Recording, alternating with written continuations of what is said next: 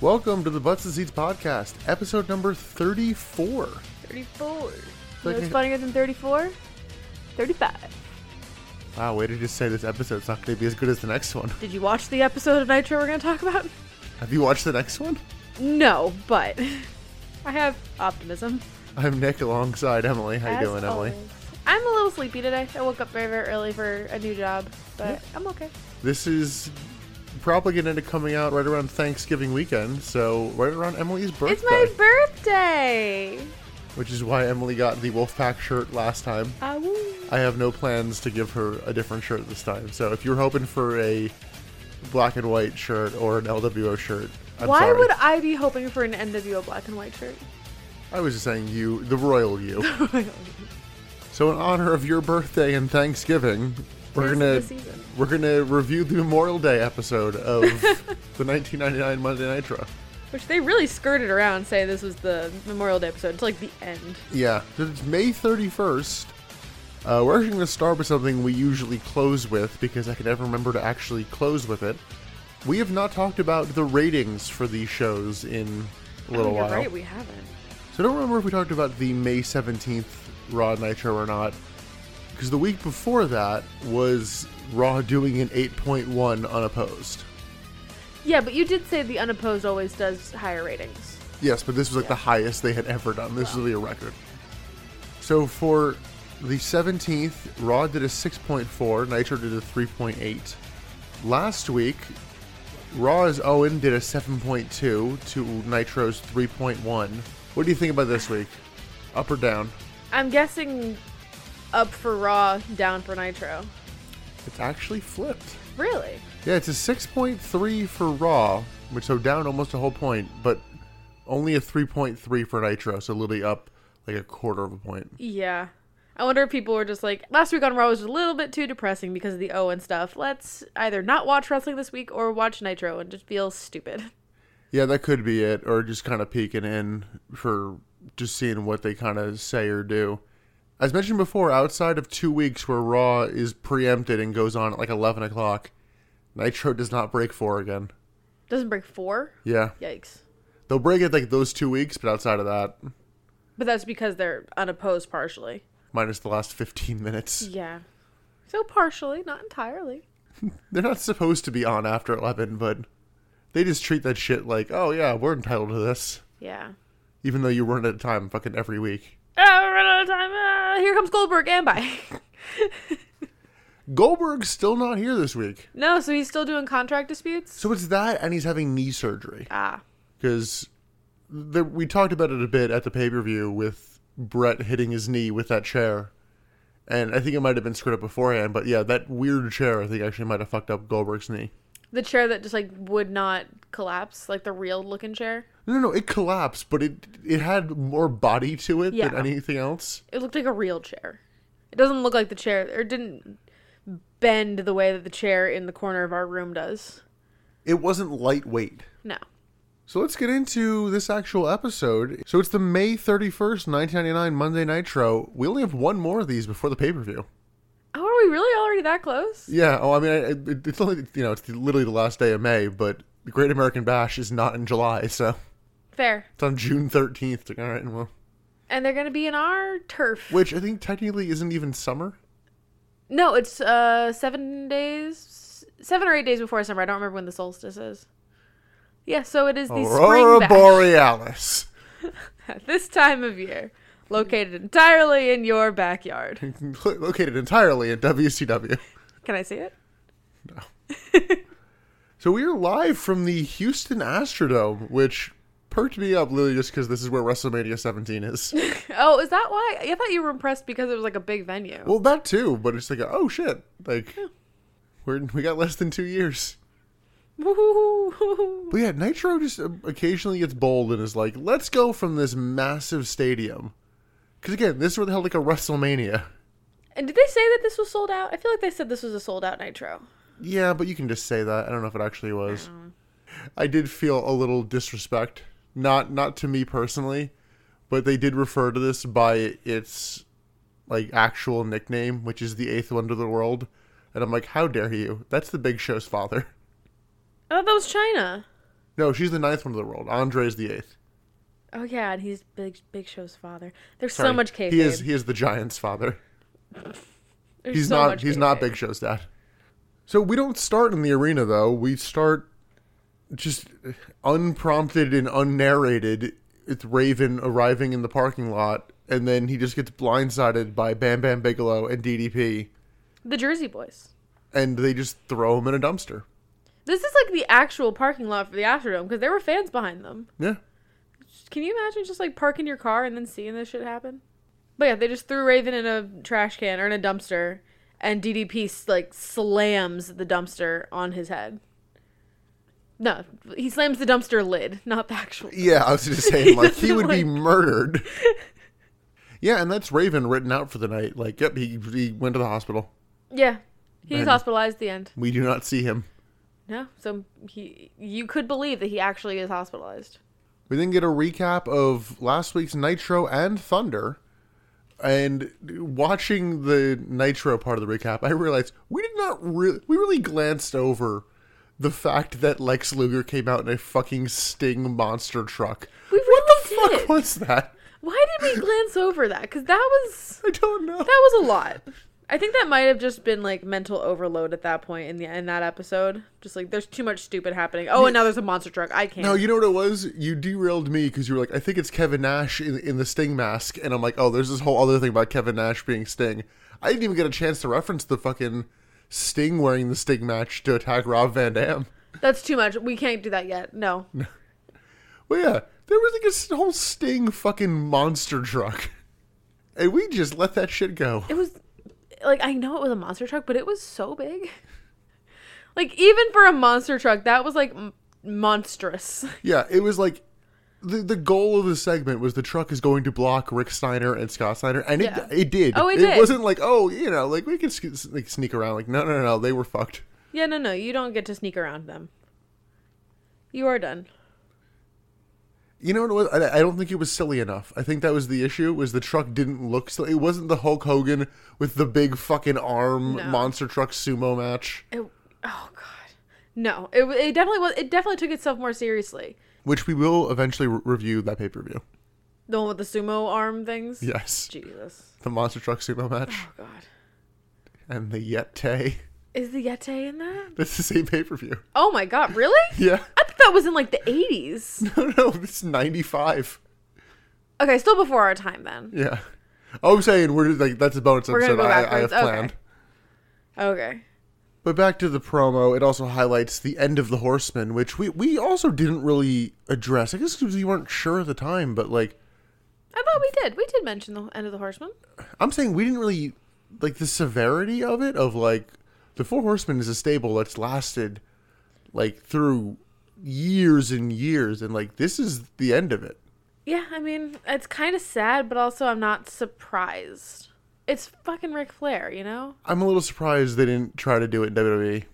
The closest you get now is the honorary Four Horsewomen, which For isn't- horsewomen, it's not the same. It- Eh, well, I'm trying to yeah, think it's, of, it's like, it's not even like a real stable. It's like a backstage kind of thing. And How many years did we have of Rick Dean Malenko and Chris Benoit in WWF together? um, I Because I think know Rick comes in late. no, yeah, I think Dean is pretty much retired by then. That's what I'm thinking. There was never an Yeah, opportunity. but there was you know there were four horsemen, a lot of versions of that long before Dean and Benoit. yeah, but I'm thinking it's like the most recent version, and it'd be like the most marketable, I guess. Mm, I, I I'll put it this way: when they went into, I mean, I know you can't put one of them in the Hall Well, of yeah, Fame, no. but when you went to the Hall of Fame, no one batted an eye that it was the classic, you know, '80s horseman. That, Who were the '80s horsemen? That's, That's a P. Yeah. Um. the thing. Like, I don't know the '80s horsemen. It's Rick Arn. So I think the version that went into the WWE Hall of Fame was Flair, Barry Windham, Tully Blanchard, Arn Anderson, and J.J. Dillon as their manager. Oh, well, I just. I just I don't think of them like I'm not I don't do like I don't know 80s Yeah, but this wrestling is so yeah, this is more old old school kind of thing. Yeah.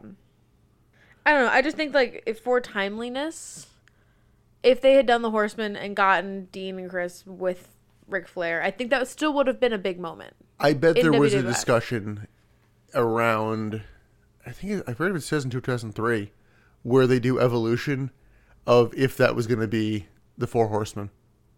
You know, Yeah, there having, had to have having been a Flair, discussion. Triple H, Randy, and Batista.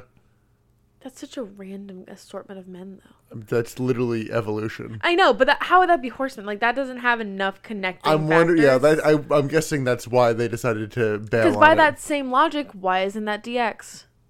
There's one guy in there that was in DX. There was one guy that was in the Horsemen. I kind of get your point, but DX is more.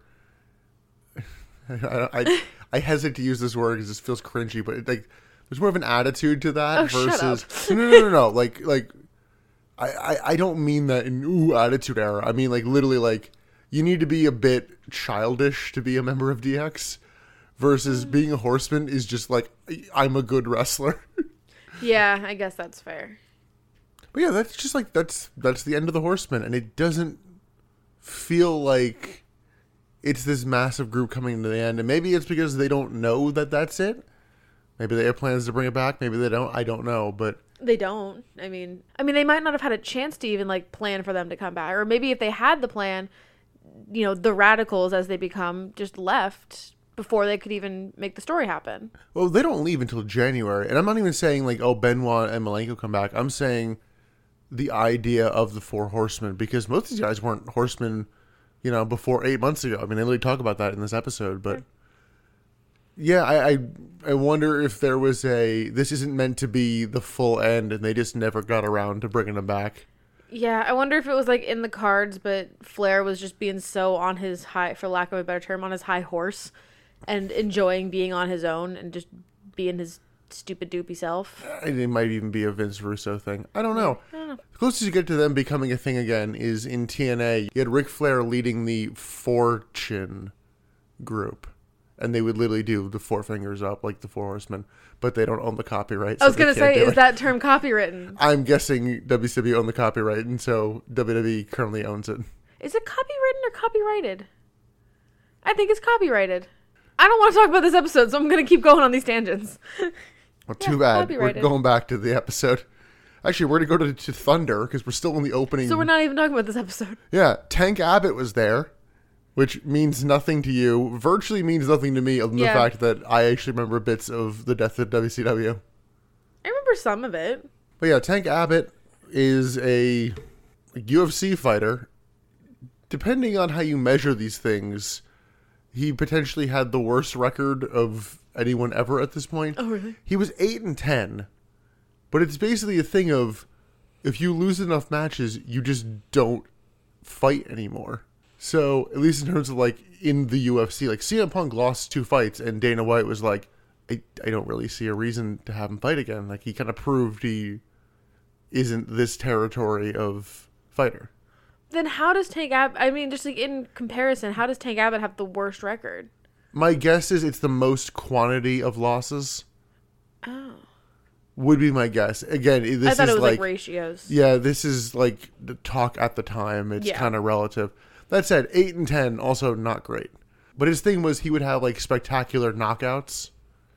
And so that's what it was like a listen, he's probably going to lose, but all it takes is one good shot and Yeah. he'll fucking win kind of thing. Yeah. So yeah, Tank Abbott was there, and he got into an altercation with Rick Steiner, and he's like, "Oh, fucking wrestling, fucking fake," and somewhere Doink the Clown is like, "How dare you use that word?" My My father's. not- father's not fake. Additionally, on Thunder, Randy Savage is looking for Buff Bagwell, and then just attacks him and Disco Inferno. I was convinced this was the send for the man segment.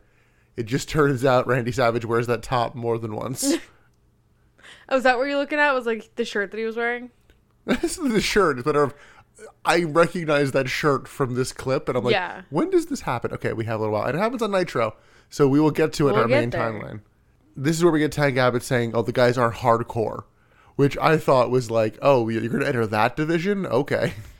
I mean, this episode and like I don't know if you uh, if you caught this too. This episode felt very hardcore centric. It felt like there were a lot of hardcore matches.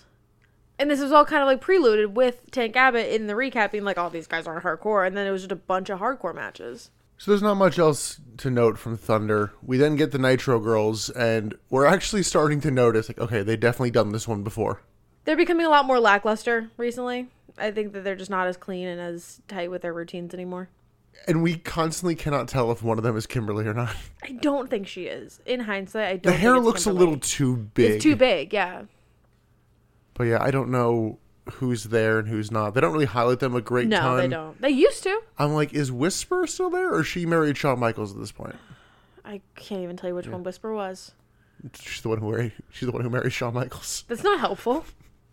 That's how I know her. So yeah, Nitro Girls, they they have an off night tonight. Commentary plugs a Rick Steiner and Sting cage match. How could you possibly hear that? The pyro was so freaking loud, I couldn't hear anything Tony Schiavone was saying. I think it might have been the graphic. Maybe. And they also know that Eddie Guerrero is here. Interestingly enough, they're like, yep, he was in a car accident. They just totally dropped the NWO attacking him. Oh yeah, that was why he was written off. But yeah, they like are talking about like Eddie coming out and sharing his story about his car accident and his first time back on screen, and we're excited to have him. But they're like building it up like he's gonna come in later in the episode. Yeah, because the only thing they do in between is they talk about Tank Abbott and Randy Savage. And then Eddie's music hits, and we cut to him when he's like halfway down the ramp. Yeah, and he's not going to the ring. He's going to commentary. He's gonna sit with commentary for a little while. Yeah, I figured this was going to be a big, like, I'm back promo. And it That's was what I just like a thought, really too. subdued, hey guys, I'm, I'm, I'm really happy to. It was weird. It's like bordering on NPR level. It's just like, It was weird how like quiet he was and how like you know unenthused he was to be back. I guess, but it was also strange to me that they showed pictures of the car crash. That struck me as strange. I forget what it was, but I think it actually was after Eddie left. Bobby Heenan made a line of like, "Yeah, there were like 24 people in that car," and like it got No. real quiet. And Wait, I thought Tony's he like, said- "We apologize for that." I did hear that bit. I thought he was saying there were like 24 people involved in the crash. No, no, no, no. He was doing a all m- bunch of Mexicans squeezed into one car joke. Oh, Yeah. I didn't catch the racism angle. Yeah, Oopsie. because literally it went silent, and Tony's like, oh, "Yeah, sorry about that one. Uh, let's move on." I thought he was still being serious and be like, yeah, 24 people were injured in this car accident. No, he's just being racist. I love the 90s. But Eddie shakes hands with commentary, talks about the accident, and he's like, you know, he's happy to be here, and he kind of kills the mood. It, like it's a real like fucking downer of like, you know, so I just want to thank everybody that I'm here. It's like, "Ed- Eddie, I'm, I'm happy you're you're okay, but like, I mean, I guess technically speaking, we knew you were alive and fine months ago. Yeah. Now that you're back, we want to see you in More lively. in at a least. wrestling context. Like, come out and cut a promo. Interestingly enough, he's like, I want to thank Eric Bischoff for, you know, keeping me employed during this time. Like, Yeah. really trying to push that face turn too. And I'm like, Did you also notice when they were going through like what happened to him, like his injuries? They didn't say he broke his hip. He Oh, broke yeah. his hip socket. that's what it was. Yeah, like, oh Jesus, His hip socket? They- How do you they, break like, that? Lacerated his kidney or something. Like, ah, What the fuck, man? I was just so I've never heard anybody break a socket of anything. Like I've heard it be like dislocated. How do Um, you break a socket? oh, Eddie did come out to the LWO theme, by the way, but that's just.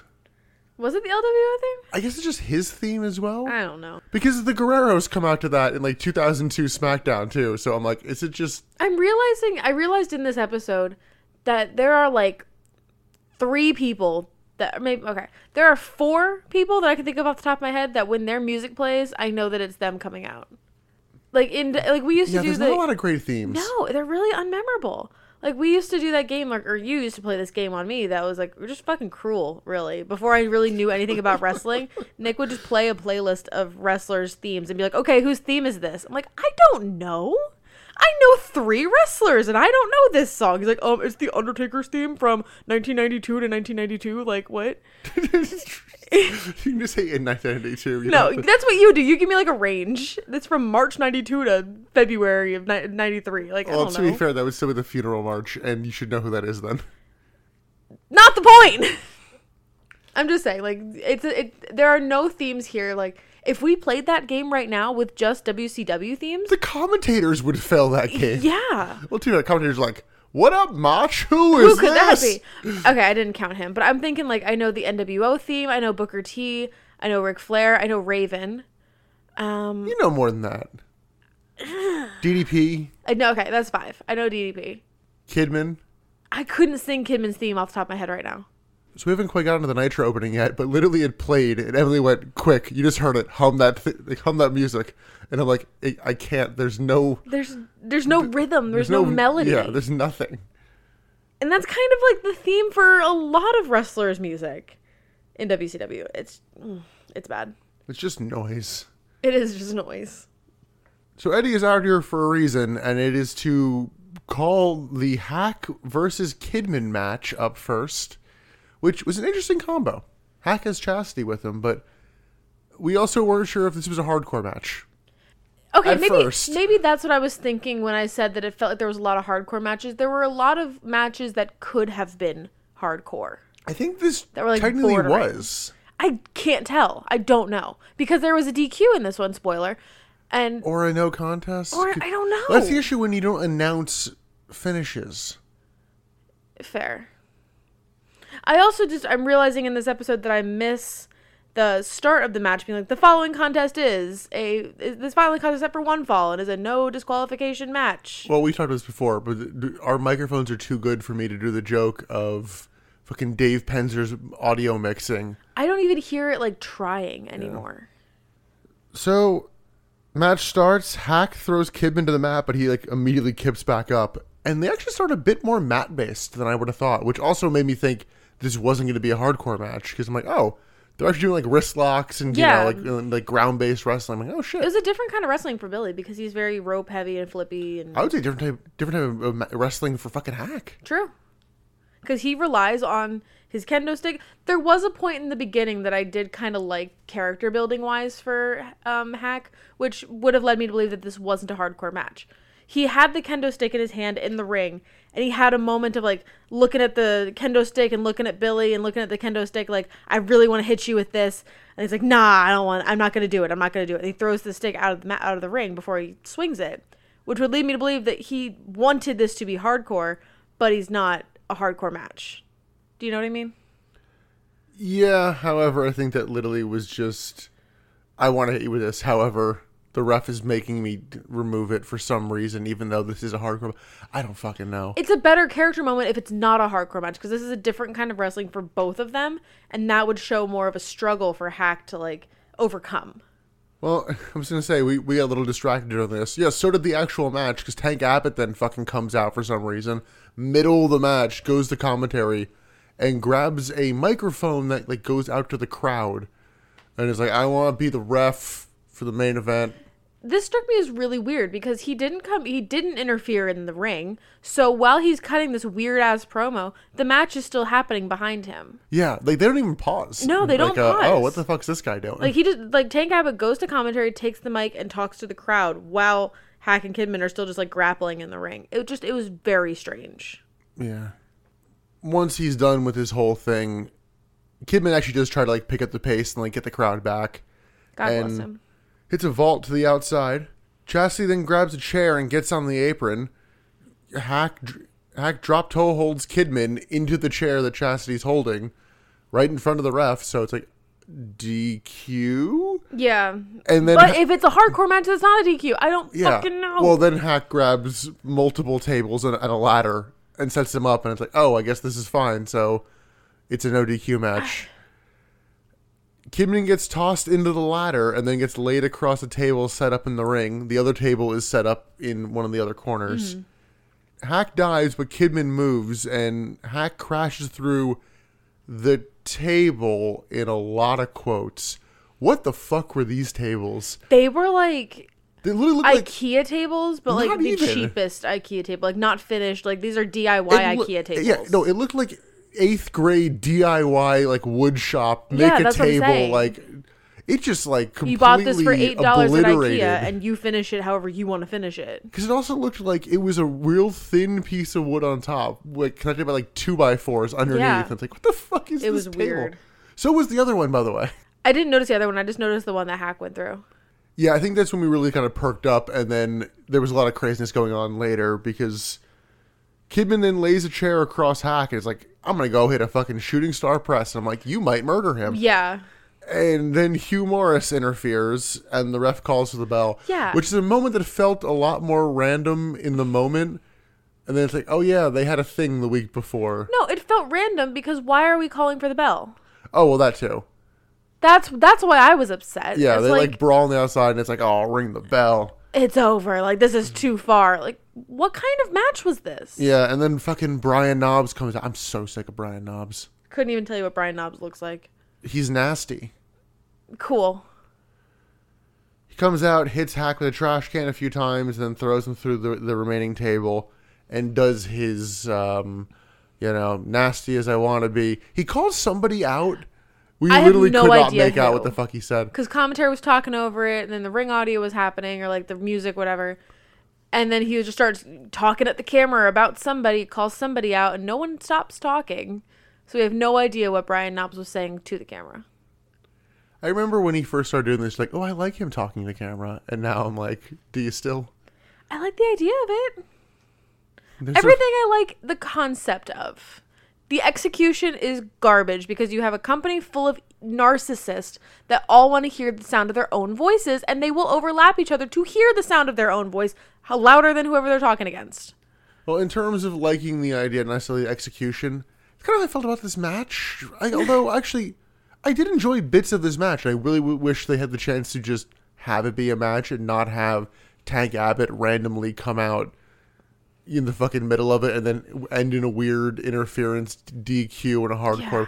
Because they had some decent action going. It, I mean, Billy Kidman knows how to like Yeah. make the match work. It wasn't a bad match know. before that, and then just like. I don't, you know, it's, it's easy to forget everything that happened because it didn't matter. So we then go backstage. Ric Flair and J.J. Dillon are in a room. I guess it's, the, it's I guess meant to be Flair's office. Flair, Flair's office changes week to week. He's just in some room with a couch. Yeah, and he's like, "Oh yeah, eight girls to my room in the Marriott." It's like just ordering women. Ordering women to his door. Yeah, Flair talks to JJ Dillon and is like, "Is the elbow drop banned?" Like in terms of Macho Man Randy Savage's, and it's like, "Yeah." He's like, "Who banned it?" It's like, "You, you You did." did. You did. It's like it's banned. It's like, "Yeah." Who banned it? It's like, So this whole episode like just felt like I can't tell if Ric Flair the character is unhinged or Ric Flair the person is losing sight of where that line ends between person and character because he's so unhinged recently. I think it's meant to be the character's unhinged, but Rick just doesn't know how to get that across, so it just comes off really weird. It comes off like Ric Flair the person doesn't know the point that he's trying to make in a promo, so he just repeats himself and that makes him sound unhinged. Potentially, because yeah, he's also like, "What segment am I am?" And JJ Dillon's like, you're, "You're the president. You can be in any fucking segment you want." And we were talking about this in the last episode when he just continuously stopped and like broke the fourth wall and was yelling at the camera ops. Like something is off with Rick, either the character or the person. And I can't really tell where the line ends between those two entities. I'm also trying to figure out. This has just occurred to me. I'm like, are they just putting J.J. Dillon in the Charles Robinson role because he's currently injured? It makes more sense for it to be J.J. Dillon than Charles Robinson, though. Well, Charles yeah. Robinson's a fucking referee. Who is he? The catch is that I feel like J.J. Dillon has you know free will and Yeah. you know opinions. Doesn't feel like a prisoner. I say in prison, just like a little bitch. Well, he is wearing glasses.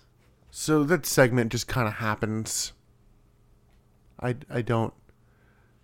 Moving on. Yeah, I don't get the purpose. You say moving on like it's gonna go something substantial. No, I'm just saying let's not linger on it. if yeah, it doesn't on- make any sense, you know?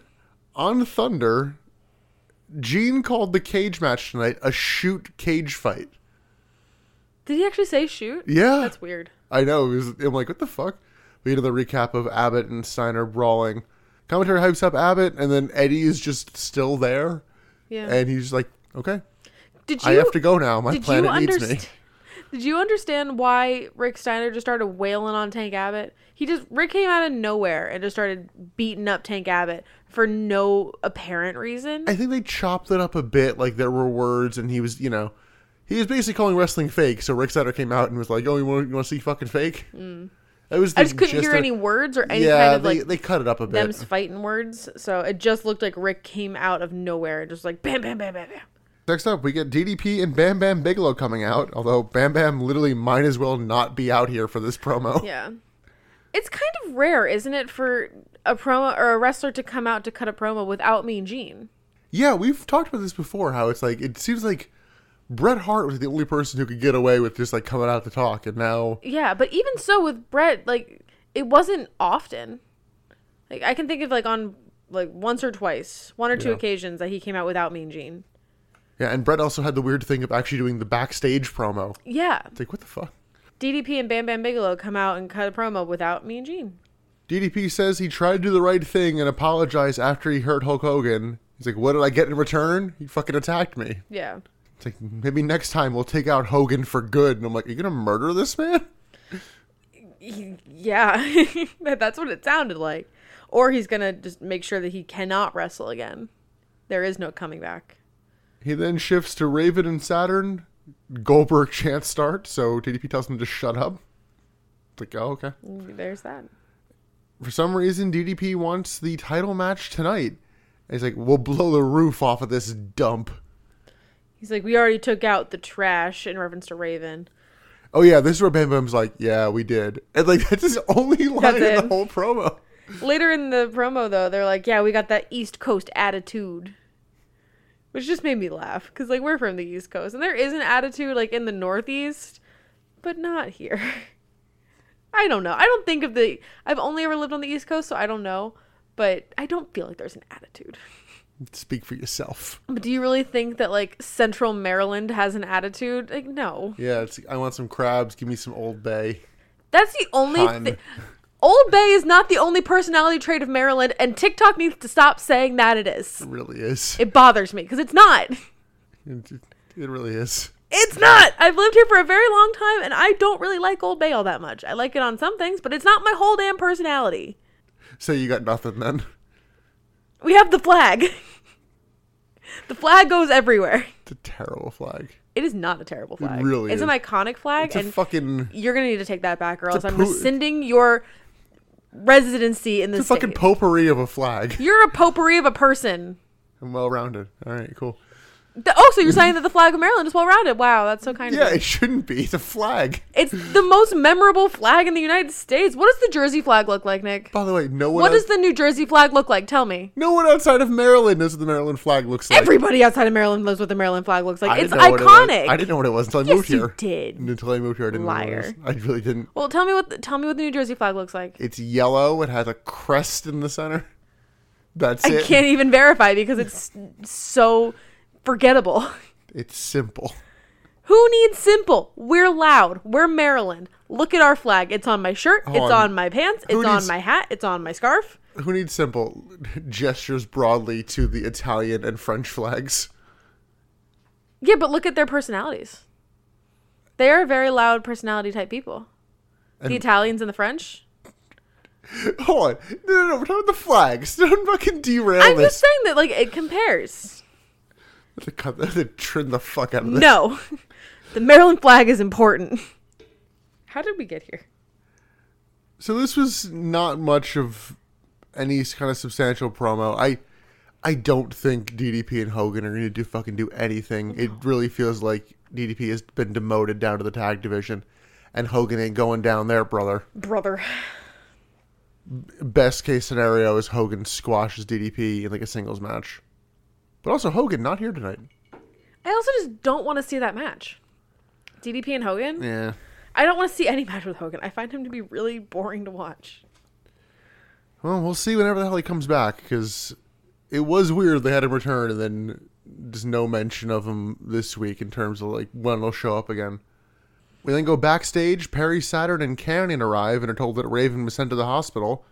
So apparently now it's them versus DDP and Bam Bam Bigelow for the titles. The acting in this segment Yeah. just chef's And the kiss. Academy Award Yes.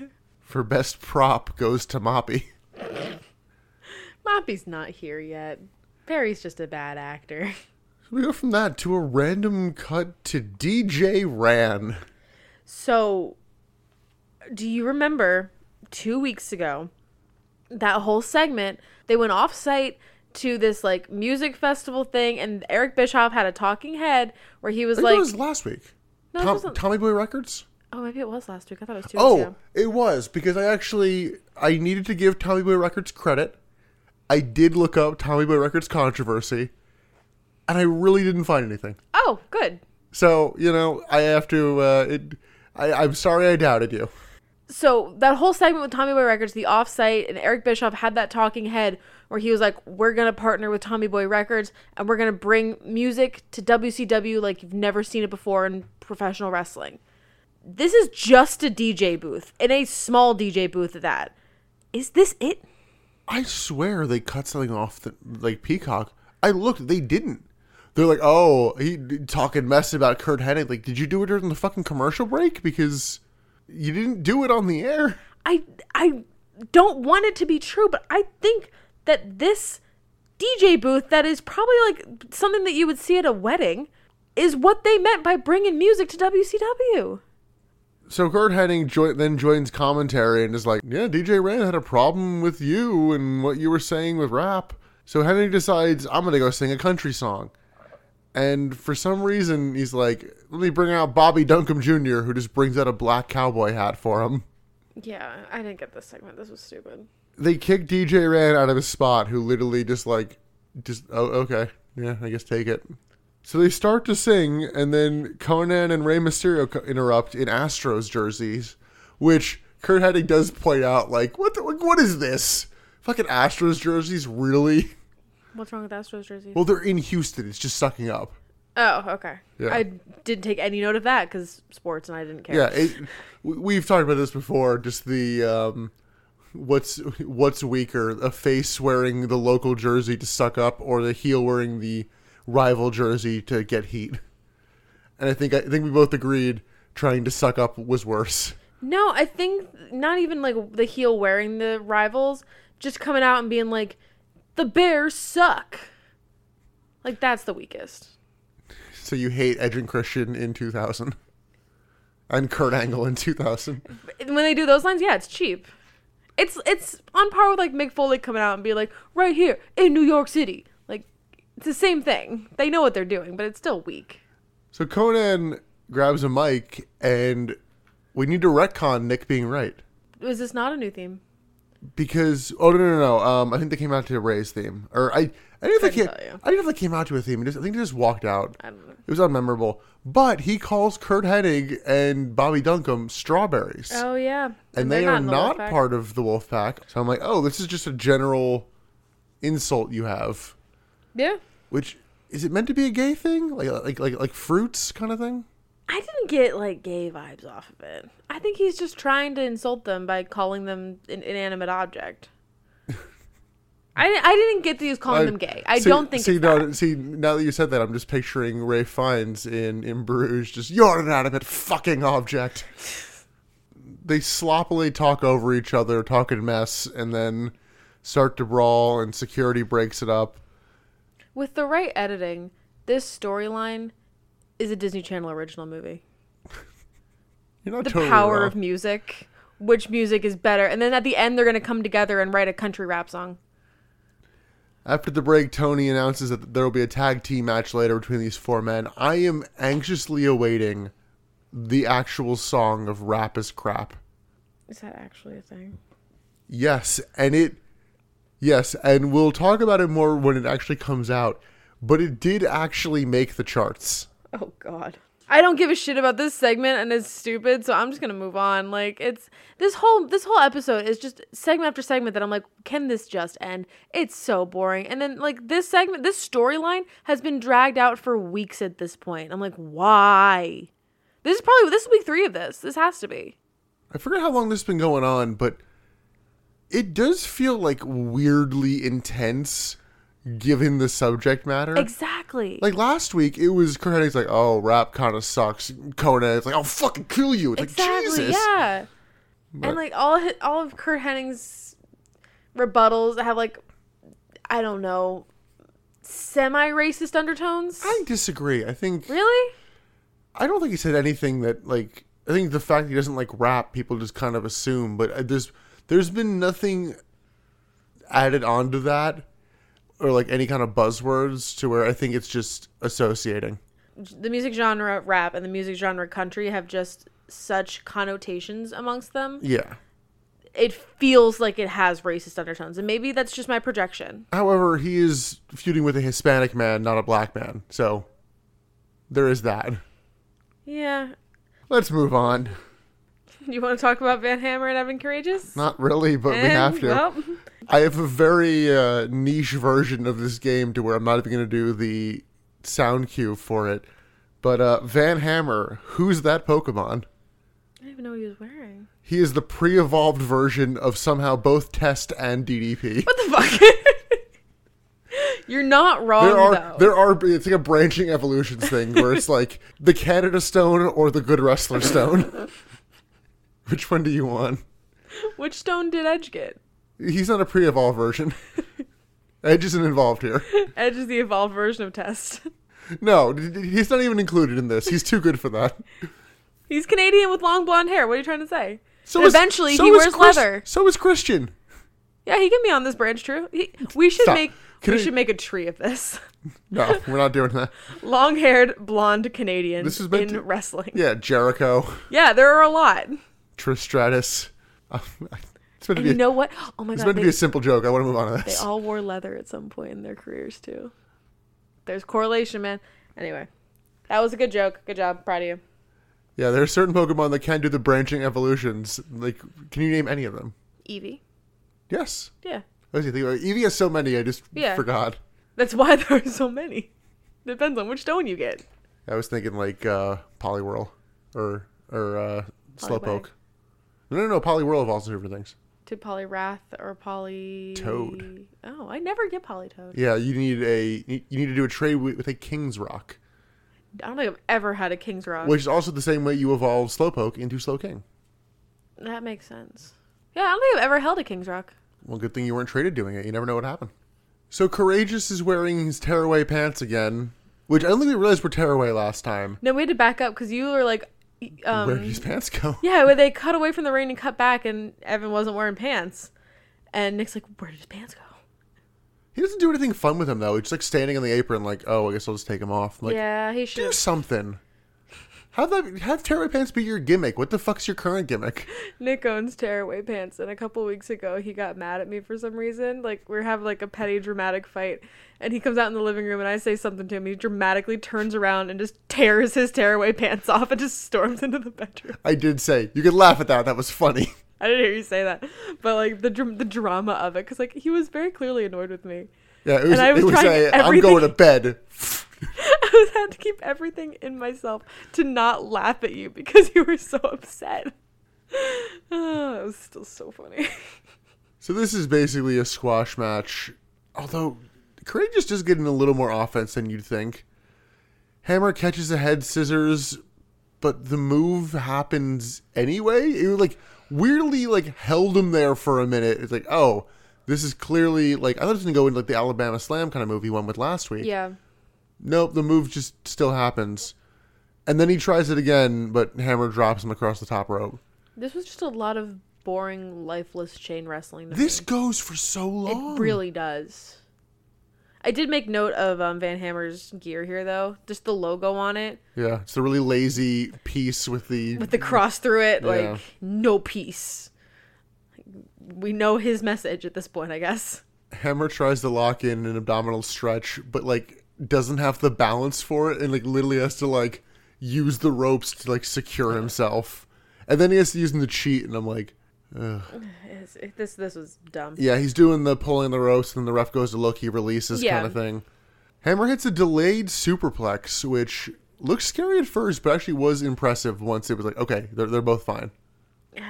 After that, Hammer lifts Courageous from up from the pin, which is a spot we'll see later in the night, in a very uh, big evil Undertaker moment. Just oh, go school. Go to school, bop, bop, bop, bop, bop.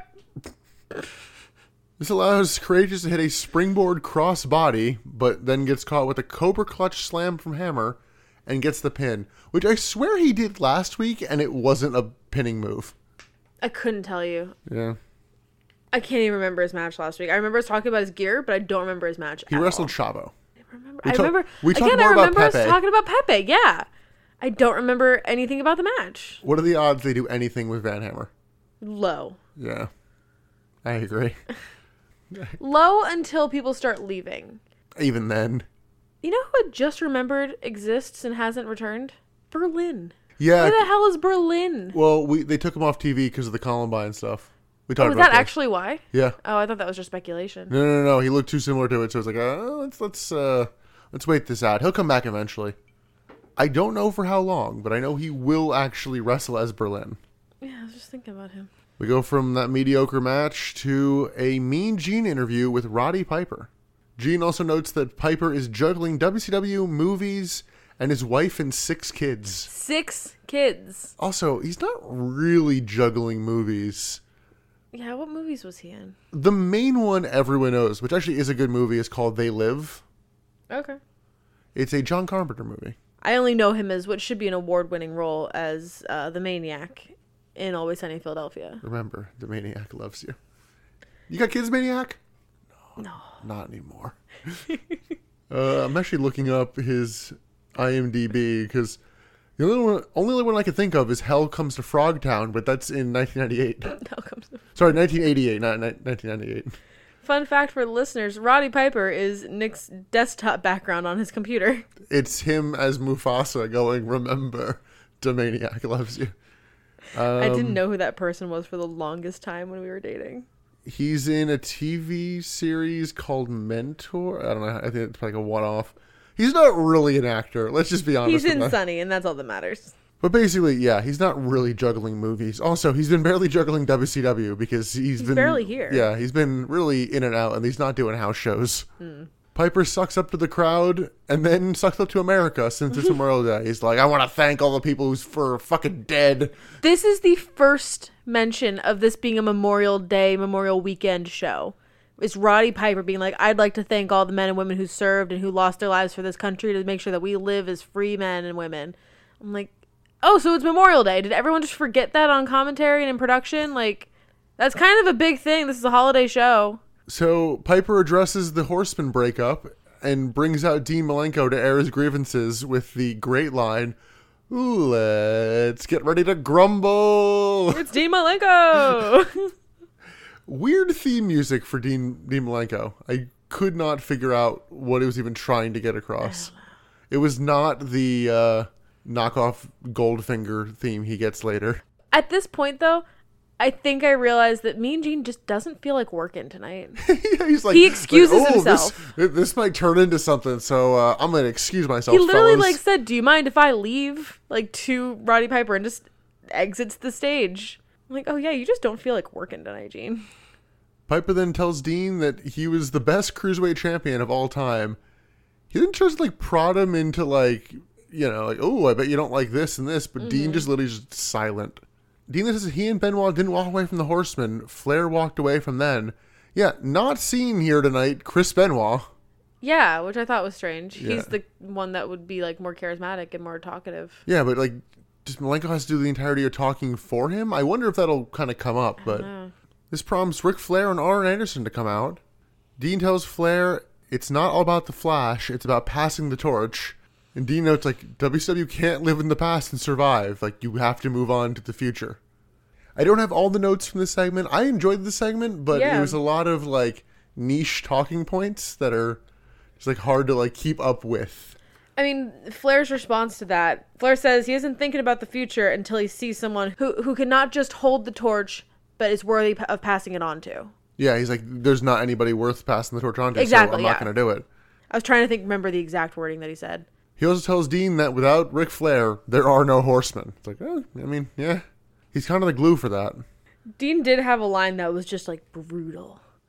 It was just like, I was committed to this, the Four Horsemen, while Ric Flair was being committed. Like, damn. Yeah, Arn, Arn tries to, like, patch things up, and he's like, look, basically, you haven't said or done anything yet that we can't forgive. But, like, you know, you, you got to basically get back in line. Yeah. And Dean's like, you know, I told you I would do anything last week. That was last week. And he walks out. And that's it. which just leaves Piper in the ring. I did laugh. We glanced over it, but uh, Flair tells Piper, "I glad you got. I'm glad you got a job as a mic stand for the night because he just Oh, he has did say nothing to that. do during this whole promo." That was that was cruel. That was a good line. Piper then tells Flair he'll see him in Baltimore, and then Flair blindsides him, and the two brawl, including Piper taking off his belt and whipping Flair. Flair bails to the outside like three or four times, and then just gets back in the ring, and then gets beat down again, and then bails again, and then comes back. It's Yeah. real long and sloppy. But then he they brawl like semi up the ramp, and Ric Flair kind of runs off again. And did you see our special guest appearance of a Nitro girl? Okay, yeah. I w- funny thing is, I wrote it down. Then I went, "Oh, they're not next," so it No. wasn't that. But they go to commercials. And clearly, during the commercial, there was Nitro Girl. But There was just one Nitro girl that clearly missed her cue or something and came out early and was just like standing on the ramp and was making a very apologetic face at Ric Flair as he was running up the ramp. well, there was was also so the women awkward. at ringside who were clearly sponsored by something. Oh and yeah, Ric Flair literally sees them and is like, "No, quick, b- come brawl over here with me." I didn't. I couldn't tell I what they was- were sponsored by. I was so ready for Ric Flair to get thrown into the front row on the women on- because, like, onto them. Yeah. yeah, I mean, th- th- that spot happens in wrestling I sometimes. can't, I can't tell what they were sponsoring, but I I didn't see it as like Which- him trying to give them which you sponsor know, time. it really, was just really good sponsorship then. right? I thought it was just like Ric Flair saw attractive women and was like, "Let me show them how attractive I am." Like, honey, no. Here, I did lead to him getting E just fucking chopped and beat down right in front of Yeah. him. So, thoughts on this segment? It was the tone was all over the place. I really liked the Dean Malenko portion of this. It was Yes. a matter of once the brawl kind of happened, it just Basically, It once got Ric weird. Flair came out and started talking, it was ruined. really okay. I thought literally until Dean left, it was fine. I, it was again, it was fine. I don't, I don't know. I think that the the tone of it was getting lost or getting confused. Maybe this would this would have been a better backstage segment. The fact that this was in the ring made it totally confused to me. I, I am enjoying Dean's work during this, and we'll have to kind of see what continues to kind of happen with that. Because I'm hoping they actually give this Horseman kind of breakup an actual pay per view thing. Yeah. I mean, obviously, it won't be the next one because he's facing Piper, but And I, it is Uh, I hope they give it the time it deserves. yes, it is nice also to hear Dean Malenko's voice. Yeah, he sounded he sounded real hoarse today. He just doesn't talk, and I like to hear his voice. And you know whose voice I don't like to hear? Eric Bischoff. Yeah, Well, too bad he's on commentary, looking real old. he really did. He looks older here than he does now. I'm like, how? This It's is the fact that 22 years His ago. hair is so gray, but it's also so fluffy that he looks disheveled. It's not even gray. It's white. It is, yeah. But it's just it's fluffy enough that it looks unkept. And that like adds to the old man of it. And he's wearing glasses. You know how I The feel man's about glasses. wearing glasses. He's here to call Conan and Rey Mysterio versus Kurt Hennig and Bobby Duncombe Jr. Like, keep wanting to write Bobby Duncan because it just that's a more common last name. Bobby Dunkum. Ray and Conan come out to what might be a new theme, and for some fucking reason, are in prison jumpsuits. I was tempted to ask if you wanted to do who's that Pokemon, but I was like, who would we do? um, who's the fuck went nails? they are nails. Hold on, nails is a steel type. All right, hold on. That's uh, they are Skarmory. Congrats, Ray Mysterio is Skarmory. He's high flying and steel like nails. oh my god. So the country boys come out, and he grabs a mic and is like, "We're gonna do another song," and starts singing about Texas, and then they get blindsided by the faces, which was, I thought, an interesting choice. But then, you know, they got cheered the way they wanted to. It was bold of them to do this whole country music fucking sucks storyline in Houston, Texas. It, it was bold. It ended up working, but it was like a this really could have backfired. Really, It really easy. could have. You're right. And for like to do a music angle in the South at all, like it just, it really could Yeah. backfire. Well, to my understanding, that's basically what happens with this angle is they bring in a rap group that no one cares about, and it's like, oh, rap is crap is a fun song. Let's cheer these guys. Something tells me it's not a good song I don't know. I want to like do a live listen to on the podcast. when it comes up. Yeah. I agree. We should. Conan tosses Ray into a Bronco Buster, and the heels regroup. On commentary, Eric Bischoff is like, yeah, you know, Henning's not as good as he used to be. Like, what the fuck, dude? Damn. like really like just going for the he also really calls out conan i'm like oh yeah conan's like just not motivated in most of his matches like I mean, Dude, I what agree, The fuck? but you're not supposed to say that. This is your product. It's true, but he shouldn't say it. Hennig and Ray start the actual match portion as commentary tries to pretend that Ray's better off without the mask. Oh yeah, they made a comment of like he's really like found himself in WCW since he's gotten rid of the mask. I'm like, no, he hasn't. Oh yeah, I remember when he just lost to Kevin Nash. Remember when he beat Bam Bam Bigelow? Like I that's a, think that yeah, he's they the commentary said like his career has taken off. Like, in what sense is his career better right now? I have to give I have to give Bobby Heenan credit. He notes on commentary that it's like wearing the prison jumpsuits is a terrible idea in terms of wrestling because it gives your opponent so much more to like grab onto for leverage or catching you. It's like yes, You've said this before too, when I've asked like why do wrestlers wear like just the the undies? Yeah, I mean, like it, in UFC, it's why certain guys don't wear the shoes because it gives their opponents something to like, grab onto and like a leverage point. I think that's gross. I think they should always wear shoes. Heels work over Ray, who tries for the hot tag but keeps getting cut off like right beforehand. We get a nice spot of Ray rolling through Hennig's legs and like hits a drop kick from the ground. Yeah, I did like that was impressive. Like that was a new form of like athleticism that Yeah, it was like a kick, I it haven't was like a seen from half him kip before. up, half like Yeah. drop kick kind of thing. He- I don't think I've ever seen that before. No, he then gets the hot tag to Conan, who I don't think had actually like really been in this match yet. He starts his comeback complete with like rolling clothesline and facebuster, then like immediately locks in the tequila sunrise, and I'm like, oh, Yeah. okay. And then Duncan comes in and hits Conan with the cowbell he brought to ringside. And DQ. Yeah, DQ. I'm like, oh god damn it, really? I was actually kind of enjoying this match too. Yeah, I think this match is going to be a blueprint for what Rey Mysterio and Conan tag team matches are. Yeah. Of Rey doing 85 90% of the work. yeah, 85 90% of the work and Conan just coming in for a little bit. So post match, they beat down Conan and Rey and then they hog tie Conan. Yeah, where did these chains come from? They like pull out these two big like chains. Well, rope.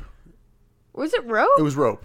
I thought that was like big link chains. No, it was it was the same rope that the cowbell was on. Bobby Duncan just comes down to the ring with this cowbell and rope. I really thought they were chains. Okay. No, well, weirdly enough, with the chain during the match, Hennig tries to choke Ray with his chain, like he was doing to Conan all Yeah. last week, and the chain just breaks. So it's like, oh, that's that spot not in this match anymore. It's like, okay, Well, yeah, I wonder if they were going to do something more with that chain and then it just broke. I'm fine with it considering last week that was the majority of the match, just choke, count to four, choke. Yeah, it was kind of funny seeing Conan hogtied, but It was. I did kind of like that. yeah, but- we'll, we'll see what happens to the guys at the pay per view. There's not a lot announced for the pay per view at this point, so we'll have to see what um, happens with them. I'm assuming this match is also going to be at the pay per view. From there, we go to Randy Savage coming out alone and says there's a rumor that Nash isn't going to wait until the Great American Bash. He says he's going to fight him tonight and then has this whole thing about Kevin Nash being in the closet and gay jokes. Gay jokes. La, la, la, la, It's funny because he wears makeup. Because remember when Randy put makeup on him? Makeup. He's gay. It's funny. But then like Medusa runs down, and not just Medusa, but corporate Medusa. Yeah. she's in like a Corporate blazer Medusa- suit. Well, like only a blazer because Jesus. but the- she was the- wearing pants. Well, I'm, I'm saying like up top because there was Well, a lot yeah. of bouncing going on when she came out. But corporate Medusa. I thought she looked good. She's like, oh, Nash is here. So Savage then doubles down on the closet line and calls out Nash. And then leaves. Like, oh, that's not now. We were both so Okay. confused. Like usually when somebody calls somebody out for like a conf- confrontation of some sort, that person comes down and they have that confrontation. Especially given the payoff of what the fuck actually Yeah. happens.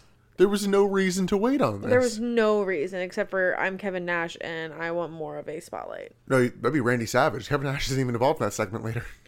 Oh, you're right. You just hate Kevin Nash that I much. really do. So we go backstage, and DDP and Bam Bam Bigelow check on a knocked out Canyon, which it's implied they knocked him out because it's never really shown or anything.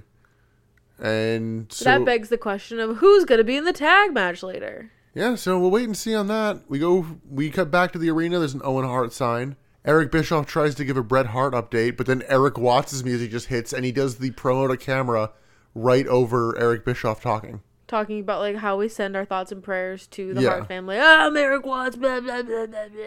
Because this match he's out for is going to be Eric Watts versus David Flair, So there with was- Tori Wilson, Ric Flair, Asia, and Arn Anderson. There was no build to this match. Like usually with the David Flair seg- like matches, there's a segment beforehand of Ric Flair doing something fucky with the with the com- um, competitor. So Eric Watts comes out and then just Ric Flair's music starts playing basically, and I'm like, what? Why is Eric Watts going against Ric Flair? That doesn't make sense. Oh, it's David. Got it. Like there was just nothing leading up to so I this that guess this gave me one any idea. wasn't meant to be thrown. This was just like a oh. I don't know. The way I kind of read it was that Flair thinks Eric Watts is shit. So it's like, oh, you can probably just beat him. We don't need to have the fix in. But it was weird to have this segment out of nowhere. And the main point of this match is like, oh, I'm pushing my son as the promoter, so I'm going to have him face, you know, the last person who was the promoter and push their son like way too hard. And before we get into this, what the fuck was Tori Wilson's outfit? It was giving me Britney Spears, but like 2000 Britney Spears. So You're not wrong, but also a cowboy It was, hat. it was giving Britney Spears meets Trish Stratus, but like in the early 2000s, so she's before her time. Yeah, I do laugh that like any woman comes out with a cowboy hat, and you're like, are they trying to be Trish Stratus? It's like Trish Stratus doesn't debut for another year. I don't know. Like, is Trish Stratus trying to be Tori Wilson? I don't think I don't think this is memorable enough for that. No, you're right. So the match starts, and Eric Bischoff is talking about the David Flair situation and his record, and he's like, "Oh, I'm pretty sure with this situation, my 15 year old son Garrett could do as well." And I'm like, "Oh, fucking really, Eric Bischoff? Like you didn't do this same shit in TNA? Garrett Bischoff was a wrestler. His son's name is Garrett. Garrett Bischoff. So." I hate that because I know one Garrett in my real life, and he is an absolute gem of a man. And I'm very sad that Garrett Bischoff also has a person named Garrett. So I decided it would be interesting to look up a little statistic on the three men in play here in terms of Garrett Bischoff, Eric Watts, and David Flair. There's a site called Cage Match. It's probably somewhat familiar to a lot of our listeners, but I know you don't know it as well. It's basically people can go in and just rate a general match, um, like or like any sort of match from this person. It's not like a Wrestling Observer, Yeah. where it's one person. This is like a mass voting kind of thing. So the average matches of these three men, Eric Watts, his average match is a two point eight four out of ten. Jeez. Garrett Bischoff is a 2.41 out of 10. Oh, God. And coming in in third place is David Flair with a 2.05 out of 10. And honestly, I think that's doing Eric Watts a disservice. I've not I was watched gonna say, I think that Eric Watts probably has a, the best record of those three. I, I've not watched Garrett Bischoff wrestle, but from all accounts of what I've heard, it it's not great. It was interesting for them to be like a oh, he's an example of what Ric Flair is doing. And Eric Watts wrestles circles around David Flair. Yeah. And it's kind of embarrassing. yeah. And this match is another one that goes a little too long. This and the Van Hammer match both felt like when you're playing WWE 2K and you need to get like a minimum star rating, so you have to keep doing moves even though Yeah. you know you can win. Yeah. Because we also get the oh go school pin Go like, school buck. like three times in this match. Burp, burp, burp, burp. David hits shit chops, so Watts just goes, no, fuck you, and just takes control and beats him down. David is shit, but that's the story. I said somehow David is still gonna win, even though he's being beat down and Eric Watts is significantly better than him. I'm like, David's still gonna win this. Somehow. Yeah, David is at basically no offense, but Rick distracts the ref, and Arn comes in, hits the spine buster, and David Flair gets the pin. yeah. Which, like, the spine buster is devastating because it was the only move. Devastating. I'm tired of this angle. I'm tired of David Flair. I'm tired of the Flares. I'm tired. I'm tired of it. I'm tired. I'm Honestly, tired. I don't even know what the end game for this. Yeah, where are they trying to go with David? You know what it is? They're gonna they're gonna build him up, and he's gonna beat Roman Reigns for the Universal Oh my title. God. But I don't know what you do with David Flair at this point. It's like all you can do is Rick going, "Oh yeah, you were shit the whole time," Yeah, or he actually gets good, which doesn't happen. we know that doesn't happen. So We'll, we'll see how long it takes to get to our destination. That I was would- just such I- a slog to Yeah. get through that match. Like, thank God we didn't draw it out in our conversation here, but it was just, it was so long. No, but Eric Watts actually looked decent here. I mean, yeah, he was fine. Eric Watts looked better than Van Hammer did earlier. Fair. And I feel like that's a, almost comparable That is match. fair. We then get a Great American Bash ad talking about freedom and This was a weird ad. yeah. It's just, I'm an American. With like a whole bunch of different people from different denominations and different, like, parts of the country. I'm like, I'm an American. Like, this is some propaganda bullshit. What the fuck is this? I didn't like it. And this is like pre-freedom fries era, so Fre- Freedom Prize? Wait, when was when was Freedom Prize? it was like r- right after 9/11 just like oh no no no everything's America and how great we are. Oh yes, yes. We go from that to a clip of Randy Savage putting the lipstick on Kevin Nash from last week. Because we're gonna keep showing that clip over and over and over again. Apparently it's the entire basis for this story. Yeah. Backstage, Buff Bagwell chats with Ric Flair. He's like, I want a match with Randy Savage. We actually didn't notice this when we were watching, and I want to point it out now. Because I did the edit for the last episode recently, Buff wrestled on Thunder, and like Randy Savage like tried to fucking re-break his neck. Oh shit. I mean, kinda. It was like the targeting the neck kind of move. Yeah. However, do you remember the last time we saw Buff? It was on the previous week, but do you remember what happened with him? No. He got pile drived on the exposed concrete at ringside. Oh my god. They just brushed that shit off. Yeah. Oh. I'm like, Yeah, I remember us talking about that. Like that was dangerous. I'm like, oh, I imagine they're writing him off for a few weeks. Fucking he's on Thunder. yeah. Yikes. Oh God, but uh, yeah, he wants a match with Savage, and Flair's like, no, Savage will kill you. You're not in his league. I kind of did like semi respect Ric Flair in this. It's like, yeah, I'm the man. I could make that happen, but I won't because you're not in his league. Like that's responsible. Well, it was also that like, if I put that match on, he's just gonna win easy, and it's gonna be a shit match, and that, Yeah. and then that looks bad on me. Yeah. But also, he's the president for life, and so it shouldn't matter. For life. So instead, Arn is like, go with plan B. And apparently, plan B is it's going to be Buff Bagwell versus beautiful Bobby Eaton. Now, tell me, Nick, is Bobby buff? No, he's apparently not. Is he the stuff? Apparently not. Then why are we even having this conversation? So Buff's not thrilled, and he's like, ah, you put me there with him, I'll, I'll hurt Bobby. But they're also like, you know, like he's, you know, like, like you know, titan of the fucking industry. Like he's, you know, he's like a, s- you know, like a gold standard kind of thing. Which leads to an odd thing in this segment, an odd thing in the match. They do not know how to treat Bobby Eaton. I also could not figure out for the life of me what this man's last name Oh, was yeah. until we saw the title card. Bobby Eaton, E A T O N. Yeah, so Bobby Eaton, we'll talk about this now as opposed to during the match, is one half of the Midnight Express, like a classic 80s tag team. And, you know, is just that, like, solid hand to have around. That, like, kind of fiddly William Regal tier. He actually Sure. was tag team partners with William Regal. Oh. Maybe not necessarily the character work of a Regal, but, like, that solid hand can do, can you know just just that like base level of like if you know if you can wrestle we'll have a fucking great match Right.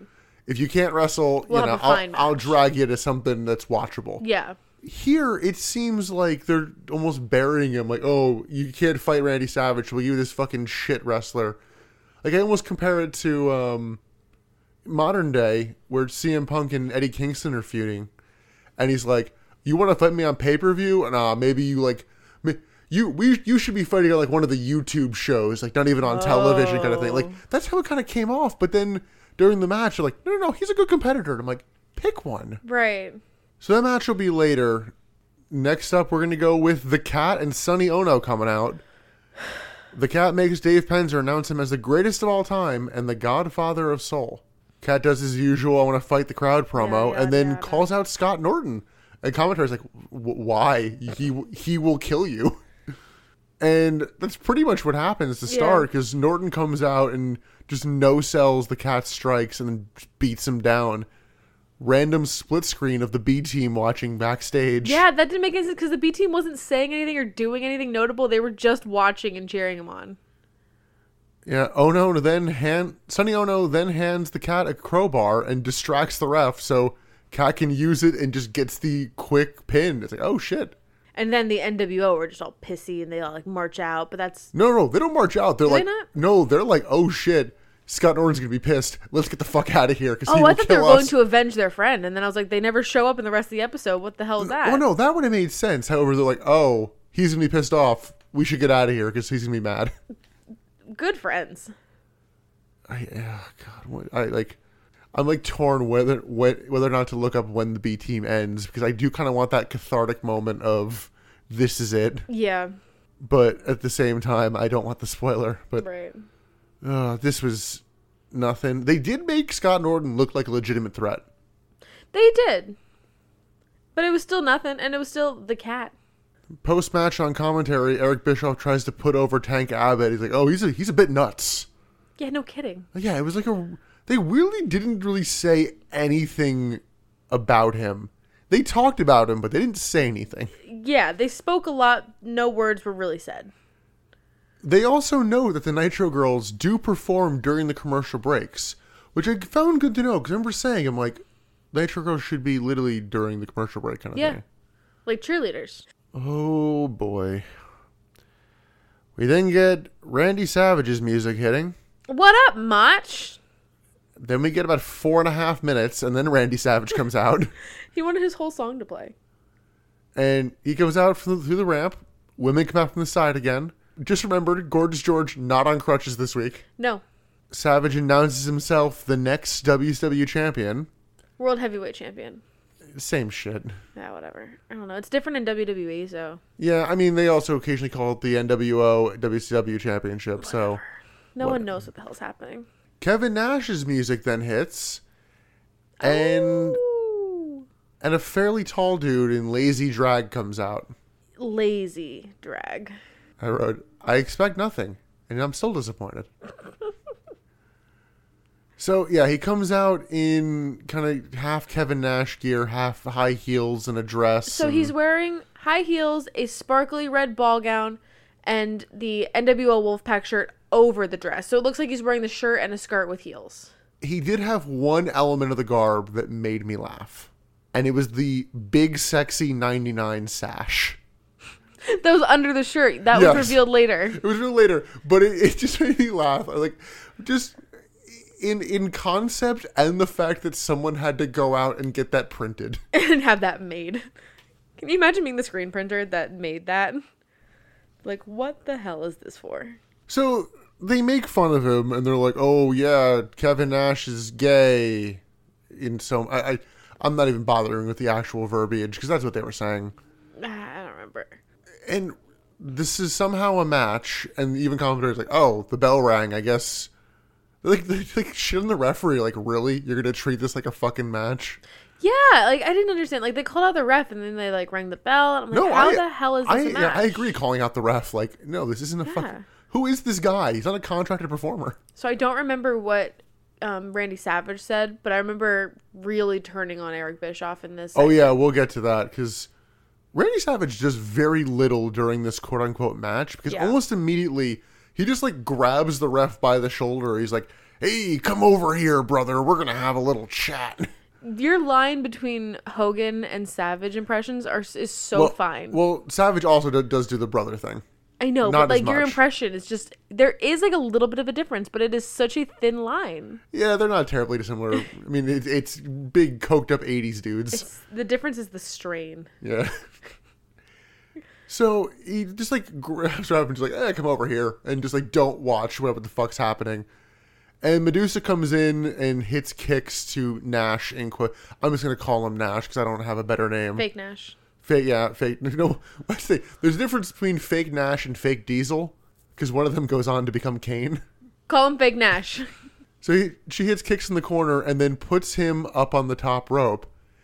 And Miss Madness comes in, you know, our girl Molly, My girl. hits a top rope fucking Frankenstein. It looked so good and so crisp and so clean. yeah, because we glanced over her. She did a move on Thunder as Yeah. well. I forget what exactly. It was like a- Similar move. yeah, it was that like a like a diving like drop kick or something. It was some impressive move. Tony and Bobby are like, "That's amazing! How can she do that?" And Eric Bischoff's like, "It's because she's a man." I loved the women in this segment because all three of the women got some kind of wrestling in on fake Nash. Molly obviously was the most impressive, but each of those women got a move on him. Yeah, Medusa's kicks were real shit, Yes. and uh, George then comes in and hits a real terrible looking elbow drop from Brett's row. I love seeing women wrestle. So the fact that these women got any kind of ring time actually wrestling, I am thrilled. Yeah, the um oh during the entirety of this match, I think it's mostly Eric Bischoff. The word transvestite is used lot. very often. Uh, I'm not even sure if that is politically correct anymore, so I'm very sorry if that's Yeah, not. I'm, I'm saying that's that's the word they said. I, I don't I don't know the correct terminology, but whatever he said, it was the inc- it was not Yeah. it's not what we would say today. I'll put it this way: even if it's the right terminology, the venom behind it made it wrong. Made it bad. 'Cause I think he even calls Molly Holly that. He definitely calls Molly a man. I'm not sure if he implies that Molly is transgender. I don't know. Yeah. So But it was just I was I was so disappointed in Eric Bischoff because he was starting to turn in my mind. Like very slowly was like was he? a little bit. you Like since he started Ripped to him a come new out one last week. I probably did. But like just very slightly in my mind I'm like, okay, I'm starting to respect you as more of a director, not so much as a character. Like I can see where your character where you are going as a person. And then this segment happens and I'm like, "Oh, cool, you're a transphobe."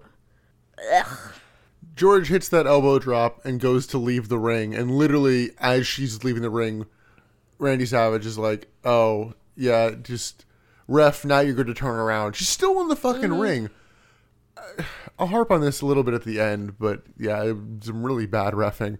Oh yeah, didn't one of them do the quote-unquote outlawed move? Well, yeah. So Randy Savage then gets fake Nash in a powerbomb position, or at least like the first half of it, and doesn't like do the full lift, and does like the whole like jackknife putting the cigarette kind of out thing that Kevin Nash has done on like a rare occasion, but like it, it's a Kevin Nash taunt, and then releases him from the powerbomb thing and hits a scoop slam, goes up top and hits the elbow drop, which has been banned.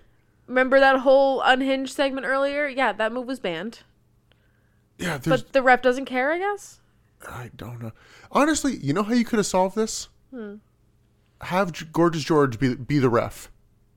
Mm, Yeah, screwy ref. No, no, not even screw ref. It's not even a real match. It's just George. It's the, they they have this whole performance because then it's not a real WCW official True. calling this match. That like, why is it even happening? Just have it be self indulgent, you know. True. And that way, oh, he did the elbow drop, but it wasn't during an actual match.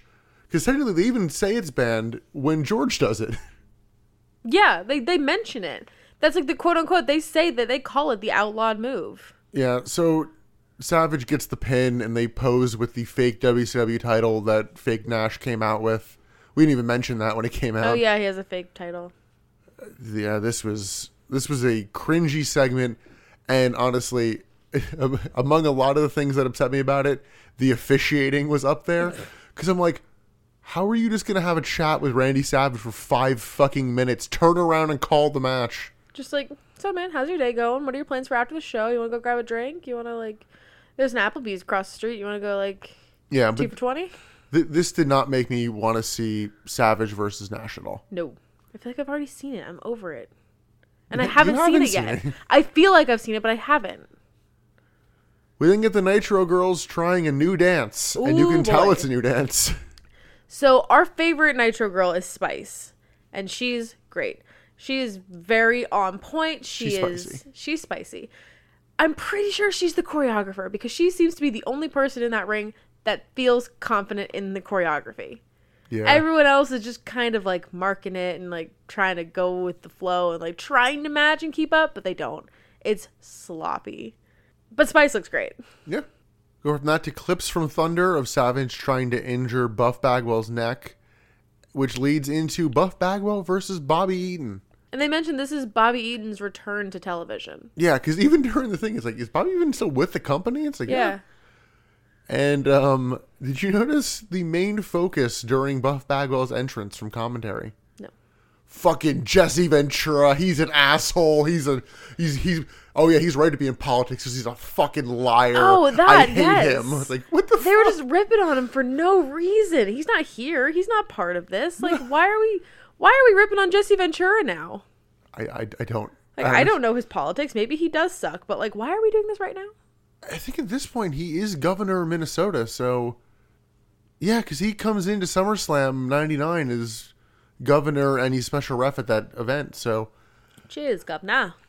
I don't know why the Venom suddenly happened. Because also Canyon just came back from filming like a TV movie about like the life, either about the life of Jesse Ventura or the movie was co-starring Jesse Ventura. Oh really? Yeah, it's like what the. I don't get it. Yeah, I don't know. I did catch that. I thought you were talking about like the camera's focus. I thought they were like zooming in on a woman or something. No, there's.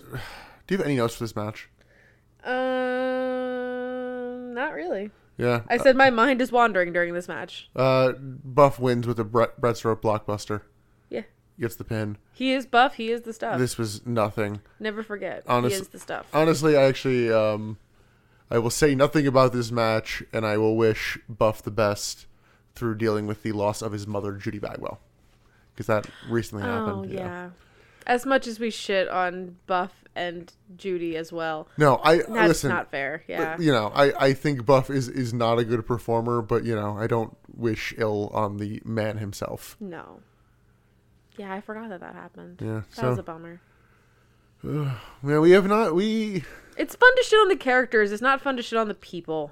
Yeah, we we will we will see Judy Bagwell on this podcast again, and we will see her in her peak form.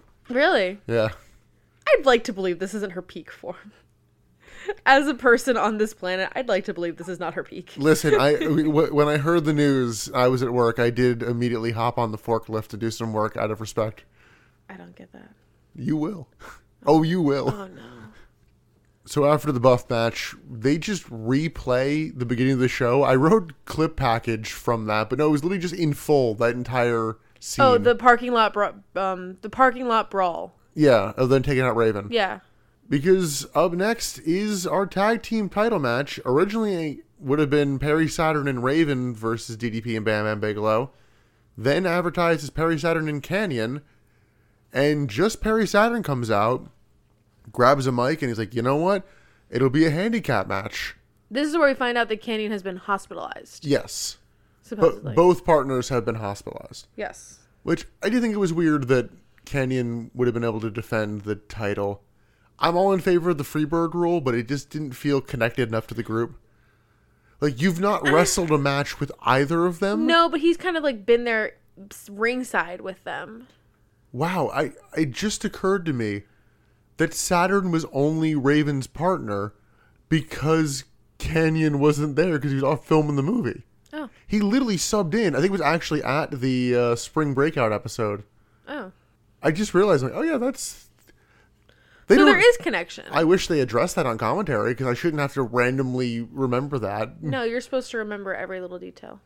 So Saturn agrees for this to be a handicap match, and on commentary, like, yep, it's still a title match, and I'm like, that's fucking stupid. That doesn't seem fair or right. Well, the heels then come out, and DDP grabs a mic, like, I'm just double checking because this is so fucking stupid. Yeah. You're gonna put the title on the line? okay, idiot, that's fine. Yeah. I'll fucking take that. It's Like, yeah, what the fuck? Like it was nice of DDP to double check that, but also I kind of agree with him Oh yeah, in sense, in a sense. Like I agree like, yeah, don't fucking do this. That's dumb. That's a terrible idea. So start of the match on commentary, Eric Bischoff just lies and it's like, yeah, Hulk Hogan cares more about the industry than himself. Bullshit. Bam Bam Bigelow overpowers Perry Saturn to start, but Saturn uses his speed to turn things around, hits an overhead belly to belly on DDP, then clears the ring going into the commercial break. Back from it, the two beat down Saturn and jaw with the crowd. We then get a sit out powerbomb from DDP, but it only gets a two. He tags in Bigelow, and we get a headbutt to the groin as DDP distracts the ref. Did you hear a fat boy chant at this point? No, I Maybe missed it wasn't it. at this point. Maybe it was a little bit later. I but missed yeah. it entirely. I couldn't tell who they were chanting it at. I think it was Bam Bam Bam, but I I would assume so. yeah. I love Bam Bam, but out of the three men, um, Yeah. spade's a spade there. Bam Bam Bigelow then holds Saturn up, and DDP hits a diving clothesline onto Saturn and just hits it. it was, there was no ducking. It was like, oh shit, I was so ready for it. Bam Bam Bigelow misses a diving headbutt, and Saturn starts his comeback, including countering a diamond cutter and pushes DDP into Bam Bam Bigelow on the ropes. Then we get a Death Valley driver to DDP with a weird kick out. Like it is literally at like 2.99. yeah, that but was it- close. But it really felt like Bam Bam Bigelow was supposed to break it up and didn't get there. yeah, you said that after I after I audibly reacted. You're like, I think Bam Bam just bat just botched. I'm like, really? I think that was just DDP being really timely No, I mean it's Perry Saturn's finisher. It makes sense to to like, break it up. Yeah, don't especially kick out of in it. the you know, in the story of this match. Yeah. Like, oh shit, he had the win. No, Yeah. no, he didn't because he kicked out. So there's there's no drama there. no, you're right. You're right.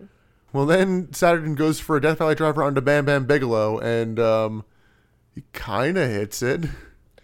Yeah, that was the only like low point of like up to this point for this match for me. It was like I, I don't really I don't know what you were going for. Like what did you think was gonna happen there? Like that was sloppy.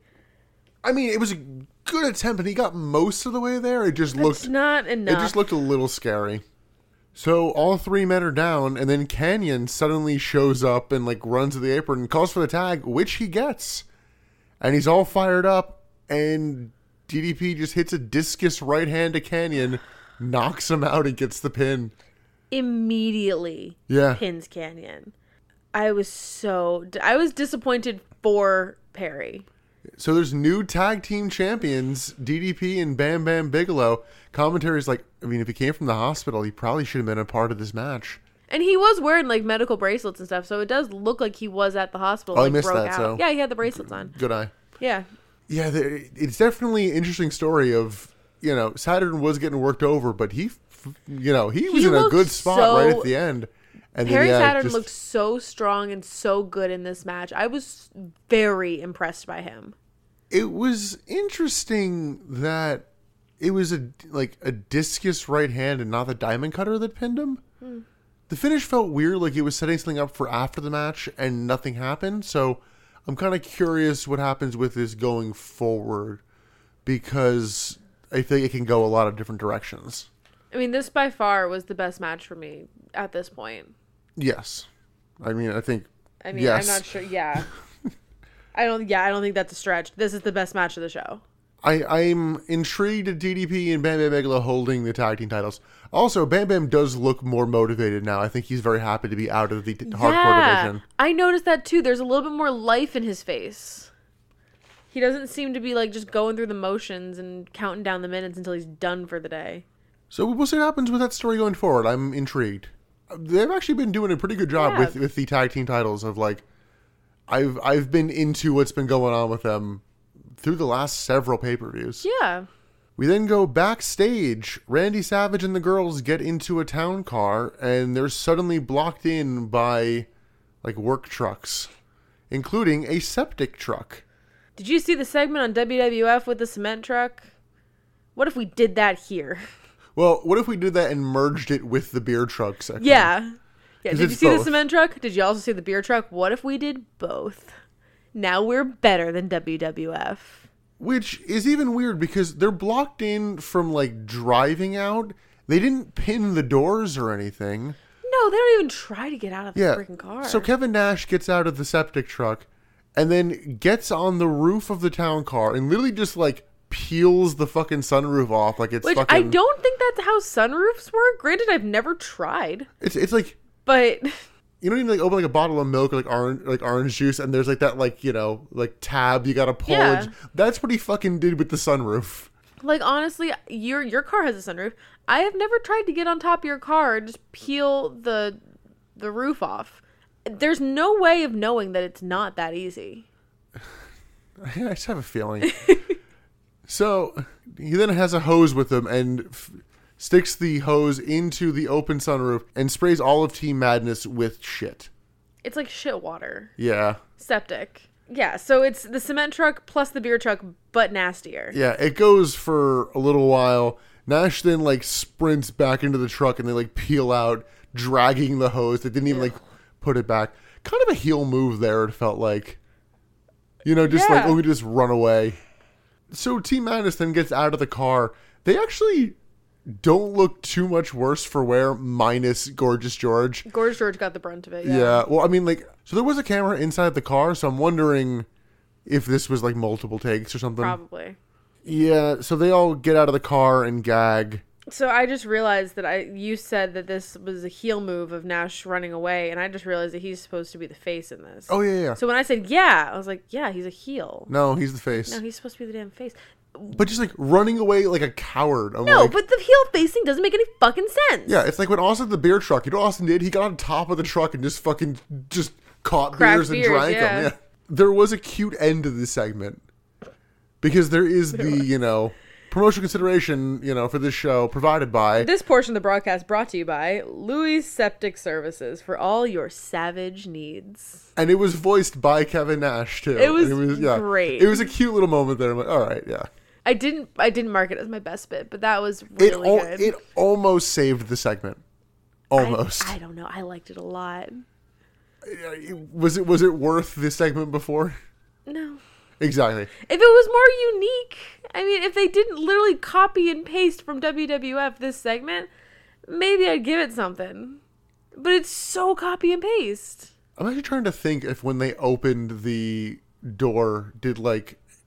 Because hypothetically, he he filled enough to where the- Supposedly, yeah. there should have been, you know, a bit of flooding. I don't think when I they don't opened the think door, so. anything really happened. I don't think so. So we're almost at the end here. We get DJ Ran hyping up the crowd and tells them to drop the cage, which it very slowly lowers. Ah, so you did note what he said. You said you didn't take any note of what DJ Rand said this whole time. Liar. There is a lid on the cage, which I found a little interesting. L- And it did feel low. It, oh, it, it, it is low. It is like War Games height, which I War imagine, Games. which I imagine this is the lily cage from that. We then get a clip from last week of the monster truck again, just in case we have any final notes on that. In case you forgot, Yeah, Lex. there's a Lu- monster truck. yeah, Lex Luger not here tonight. No. Yeah, there were a lot of people not here tonight. Um, we didn't see Scott Steiner either. No, that was a little interesting. Eh.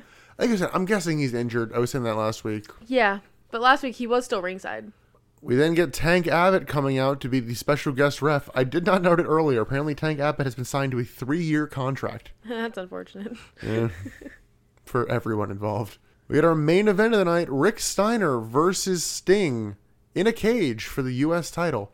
Rick Steiner comes back out to his Welcome to the Rainforest Cafe theme because he came out to the Wolfpack theme the week before. But Scott was with him, so.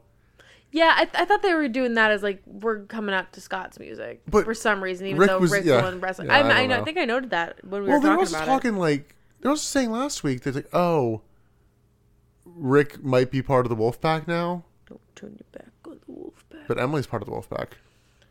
dude. I have worn that shirt to the gym like seven times. Not even lying. That became my gym shirt. So I don't know about you, but going into this match, something just felt too simple about Tank Abbott being the special guest ref, and I'm like, he's somehow going to be aligned with Yeah. Rick Steiner. I did think that the, the cage itself looked real janky too.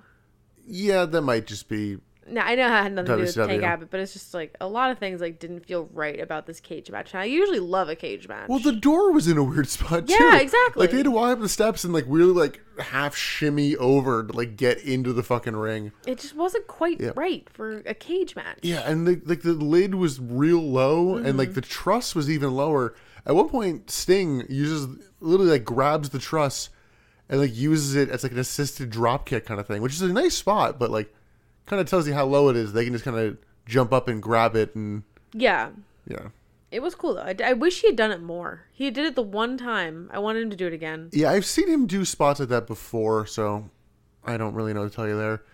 Low blow to Sting, and Rick throws right hands. Sting splashes Rick into the cage wall once, goes for it again, and Rick ducks, causing Sting to crash into the cage. This is a very slow, uninteresting match. Like I said, I love cage matches usually. Oh my god, this was so boring. yeah, this is among the most boring matches we've watched, I'd say. It's just horribly uninteresting. There's Rick- nothing keeping my attention. Rick goes for the pin, and Tank Abbott just doesn't count. Like I don't like. I legitimately. That's what was killing me. There was no like build to this match. Like there was no like, ooh, what's Tank gonna do? And then it was horribly boring. And then there was finally a pin happening, and nobody was doing anything to end this damn match. I'm literally and and weirdly enough, Sting like didn't kick out at like two or anything. No. Even like, like a, you know, metaphorical two. Just like I'm literally unsure of uh, was that meant to be story or does Tank Abbott not know how wrestling works yet? I really don't know. It could be either. Sting then hits a low blow to virtually no reaction, hits a Yeah. drop kick, and then has to give a woo to like wake people up. And even Oh, Me com- included. well, even commentary just seems to kind of be like, um, you know, No, no, match this is happening. They jockey for position, but it just ends with Sting hitting a back elbow. He then goes for a stinger splash in the corner, but Tank Abbott pulls Rick Steiner out of the way and then blindsides Sting. Rick Steiner then tapes Sting to the ropes and works him over, and Tank Abbott just leaves.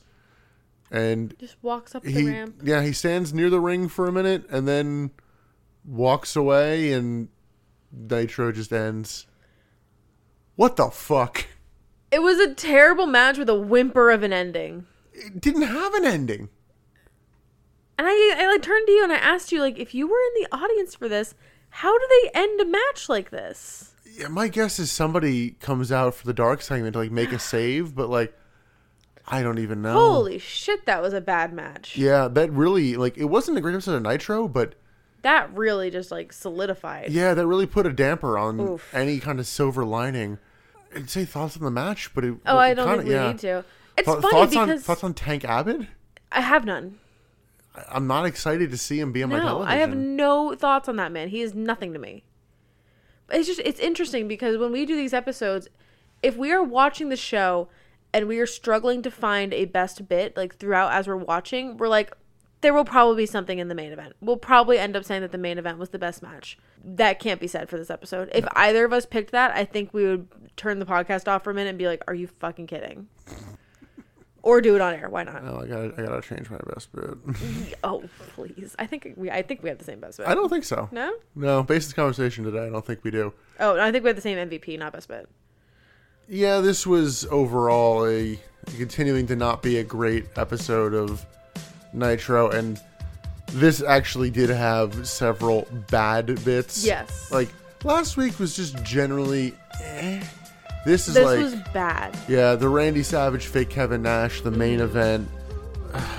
Just Last week's half, was we, we had like three matches that felt identical in in the Van Hammer match, the David Flair Eric Watts Yeah. match, and then the Scott Norton Cat match. Yeah. like it's the it same, was the same match. more or less. Yeah, it's like Last week's episode was boring. This week's episode was boring and bad. so we've been going for a little while. I don't know how we'll reflect in the edit, Hours. but let's go to best bit and MVP. Emily, what is your best bit? So I was just so excited to see this finally happen. I'm giving it to Molly Holly finally hitting a wrestling move. Molly Holly's Frankensteiner is my best bet. Okay, I'm, I stand by it after talking about this episode. Yeah. What's yours? I gave mine to the Horseman breakup segment pre Ric Flair and Roddy Piper brawl. Okay. I did like it, and I it's telling an interesting story, and it's telling a logical story. This is the D. Malenko in the ring. Yes. Okay, yeah, I, I see this. So that's mine. I uh, I'll take again pre random Pre-brawl. overly long Yeah. brawl. What do you got for MVP? Oh, I gave it to Perry Saturn, hands down. Okay, I I think both of us have to give an hon- honorable mention to the handicap match, Yeah, like or the first ninety nine percent of the handicap match.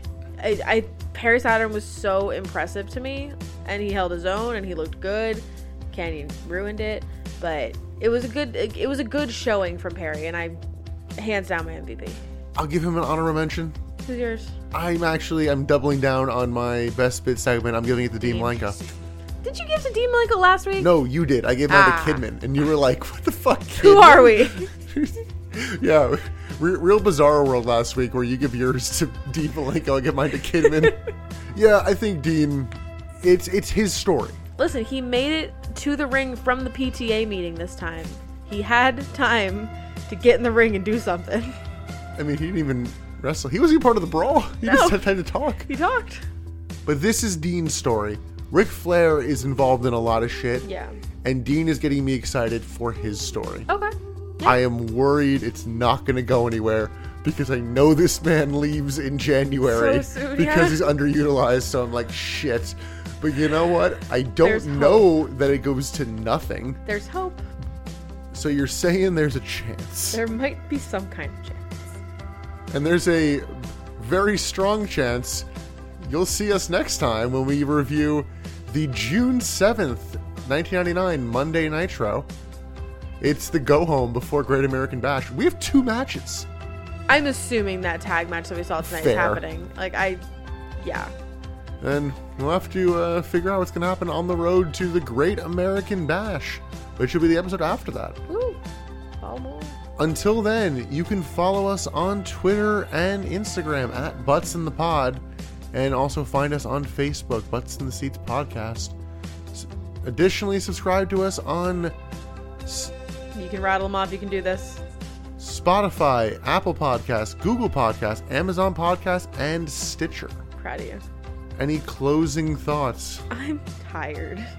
Like mentally, physically, emotionally, after talking about this again. Yeah, I really wish we had an Owen Hart match to uh, I review know. at the start of Last this. week really helped with I that. know.